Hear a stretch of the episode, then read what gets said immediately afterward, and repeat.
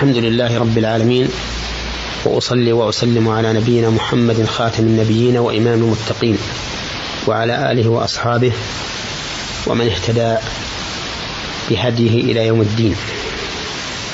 أما بعد فقد سبق لنا الكلام على فوائد خمس آيات من الفاتحة وهي قوله تعالى الحمد لله رب العالمين الرحمن الرحيم مالك يوم الدين إياك نعبد وإياك نستعين اهدنا الصراط المستقيم. تكلمنا على ما تيسر لنا وحضرنا من فوائدها. والإنسان حين يتكلم على فوائد شيء من كلام الله عز وجل إنما يتكلم بحسب علمه وفهمه. وإلا ففي كتاب الله عز وجل من الفوائد شيء كثير وكبير. انتهى بنا الكلام إلى قوله تعالى غير المغضوب عليهم ولا الضالين دليل على أنه يجب علينا معاداة هؤلاء وبغضهم وعدم مناصرتهم سواء ناصرناهم بعضهم على بعض أم ناصرناهم على أحد من المسلمين فكل ذلك حرام لكن الثاني أشد وأعظم. أما محبتنا أن ينتصر بعضهم على بعض فإن هذا لا بأس به. إذا كان هذا المنتصر أهون على المسلمين وعلى الإسلام من الآخر. ولهذا قال الله تعالى ألف لام ميم غلبت الروم في أتم الأرض وهم من بعد غلبهم سيغلبون في بضع السنين. لله الأمر من قبل ومن بعد ويومئذ يفرح المؤمنون بنصر الله. يعني بنصر الله الروم على الفرس. ومن المعلوم أنهم لن يفرحوا بذلك إلا وهم يحبونه.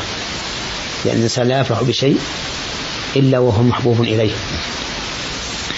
فلا, فلا حرج علينا إذا أحببنا أن ينتصر بعض الكفار على بعض لكونهم أهون من الآخرين وأقل خطرا على الإسلام والمسلمين.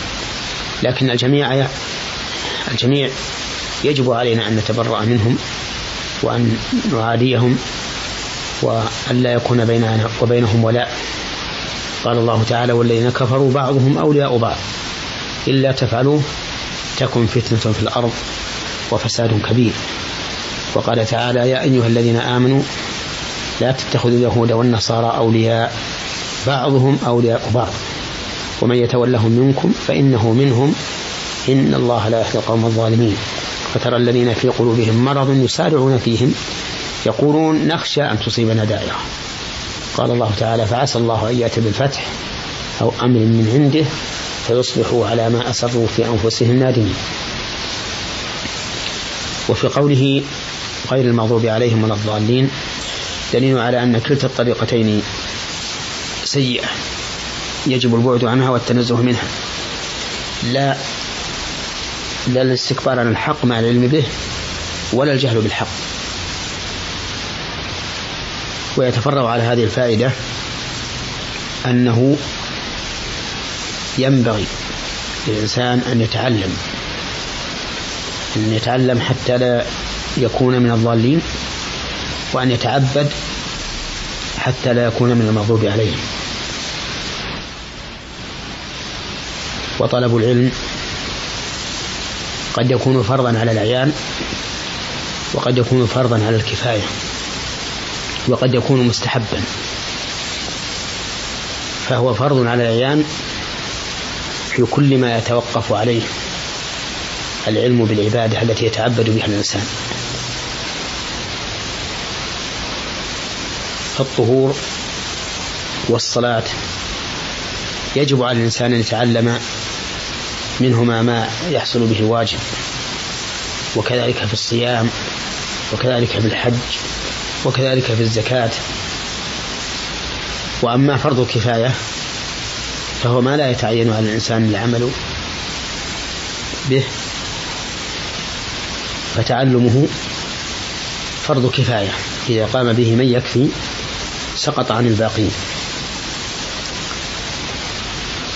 وأما القسم الثالث وهو السنة فهو ما يكون فرض كفاية إذا قام به من يكفي فإنه يكون سنة في حق الباقين. وإنني وإنني بهذه المناسبة أحث إخواني ولا سيما الشباب منهم على أن يحرصوا على العلم الشرعي لأن الناس الآن في حاجة ماسة بل في ضرورة إليه. لكثرة الجهل الجهل البسيط والجهل المركب.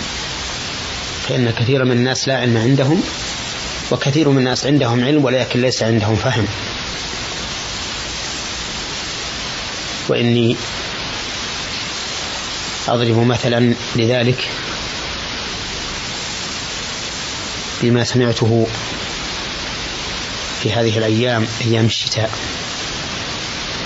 أن بعض الناس قال الأفضل للإنسان إذا كان عنده ماء ماء دافئ وماء بارد أن يتوضأ بالماء البارد.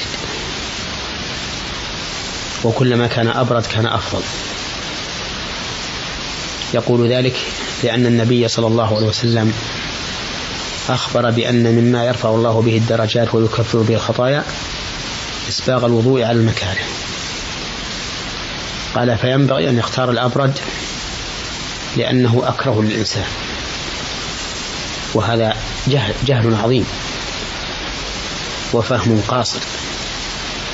والرسول عليه الصلاة والسلام لم يقل الوضوء بالماء البارد أو إسباغ الوضوء بالماء البارد لكن قال إسباغ الوضوء على المكاره يعني أن الإنسان لا يمنعه كراهة استعمال الماء عن إسباغ الوضوء بل يسبغ الوضوء مع كراهة استعمال الماء لشدة برودته.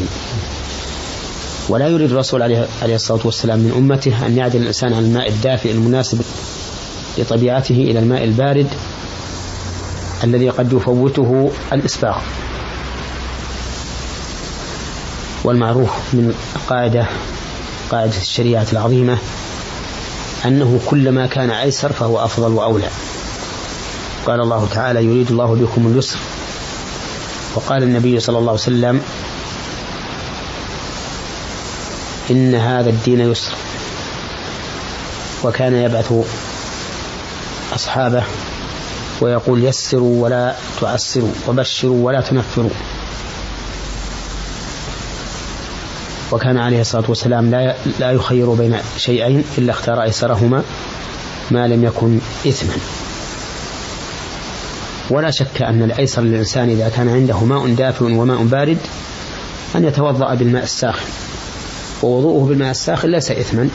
إذا فالرسول عليه الصلاة والسلام لو خير بين هذا وهذا لاختار الدافئ. على وعلى هذا فيكون قول بأن اختار الماء البارد قولا بلا علم. وإن شئت قل قولا بلا فهم. فأنا أحث إخواني ولا سيما الشباب على العلم والفهم والتأني في الأمور وعدم التسرع في الحكم على الشيء حتى يتقن ذلك إتقانا بينا لأن المقام خطير. والكلمة الخطأ قد يصعب انتشال الناس منها فيما بعد. أسأل الله تعالى أن يوفقنا جميعا للعلم النافع والعمل الصالح وأن يجعلنا ممن رأى الحق حقا واتبعه ورأى الباطل باطلا واجتنبه إنه جواد كريم.